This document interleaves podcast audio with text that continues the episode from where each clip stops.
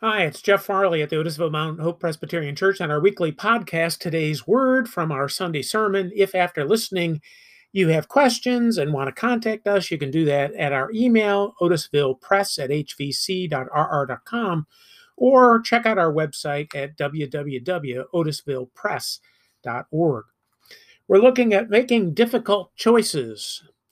Hebrews chapter 11, verse 7 Because Noah had faith, he was warned about something that had not yet happened. He obeyed and built a boat that saved him and his family. In this way, the people of the world were judged, and Noah was given the blessings that come to everyone who pleases God. And also, Genesis chapter 6, verses 5 to 22 The Lord saw how bad the people on earth were and that everything they thought and planned was evil. He was very sorry that he had made them, and he said, I'll destroy every living creature on earth. I'll wipe out people, animals, birds, and reptiles. I'm sorry I ever made them. But the Lord was pleased with Noah, and this is the story about him. Noah was the only person who lived right and obeyed God. He had three sons, Shem, Ham, and Japheth. God knew that everyone was terribly cruel and violent, so he told Noah, Cruelty and violence have spread everywhere. Now I'm going to destroy the whole earth and all its people. Get some good lumber and build a boat. Put rooms in it and cover it with tar inside and out. Make it 450 feet long, 75 feet wide, and 45 feet high. Build a roof on the boat and leave a space about 18 inches between the roof and the sides. Make the boat three stories high and put a door on one side. I'm going to send a flood that will destroy everything that breathes. Nothing will be left alive. But I solemnly promise to you, your wife, your sons, and your daughters in law will be kept safe in the boat. Bring into the boat with you a male and female of every kind of animal and bird, as well as a male and female of every reptile. I don't want them to be destroyed.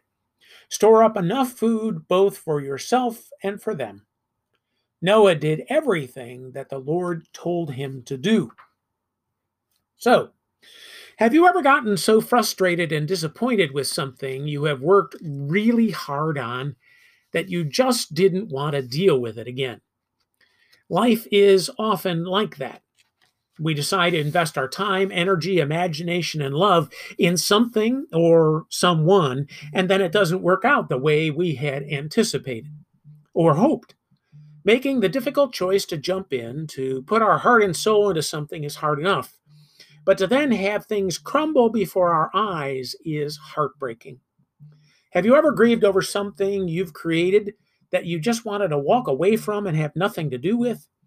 Even in extreme cases, to destroy it, like a painting or a garden or even a person, to just give up and walk away from it all, especially the huge burden and pain of loss.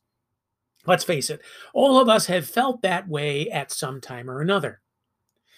Did you know God understands that grief, that sense of failure, that devastation, that heartsick feeling? Because God too has experienced it. Imagine, if you can, being the creator of all that is and finding that none of it is willing to acknowledge you as the one who made it, the one to thank, the one to hold in great esteem, not even willing to acknowledge that you exist. Plumb that deep, deep grief. And then you come near to understanding God's overwhelming disappointment with his creation in Genesis chapter 6. It turns out it was all for naught except the Bible says for Noah. Now think about that. After all that had gone wrong with Adam and Eve, with Cain, with Lamech, along came Noah. Amazing Noah who believed, who had faith when it seems no one else did. Noah acknowledged God as creator and sustainer of life. So the God of creation built a relationship with Noah, took Noah under his wing, as it were, mentored Noah and his family, and in the end, God saved Noah.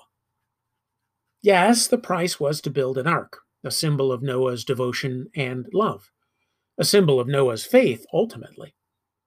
How many of you would love to have that kind of relationship with God?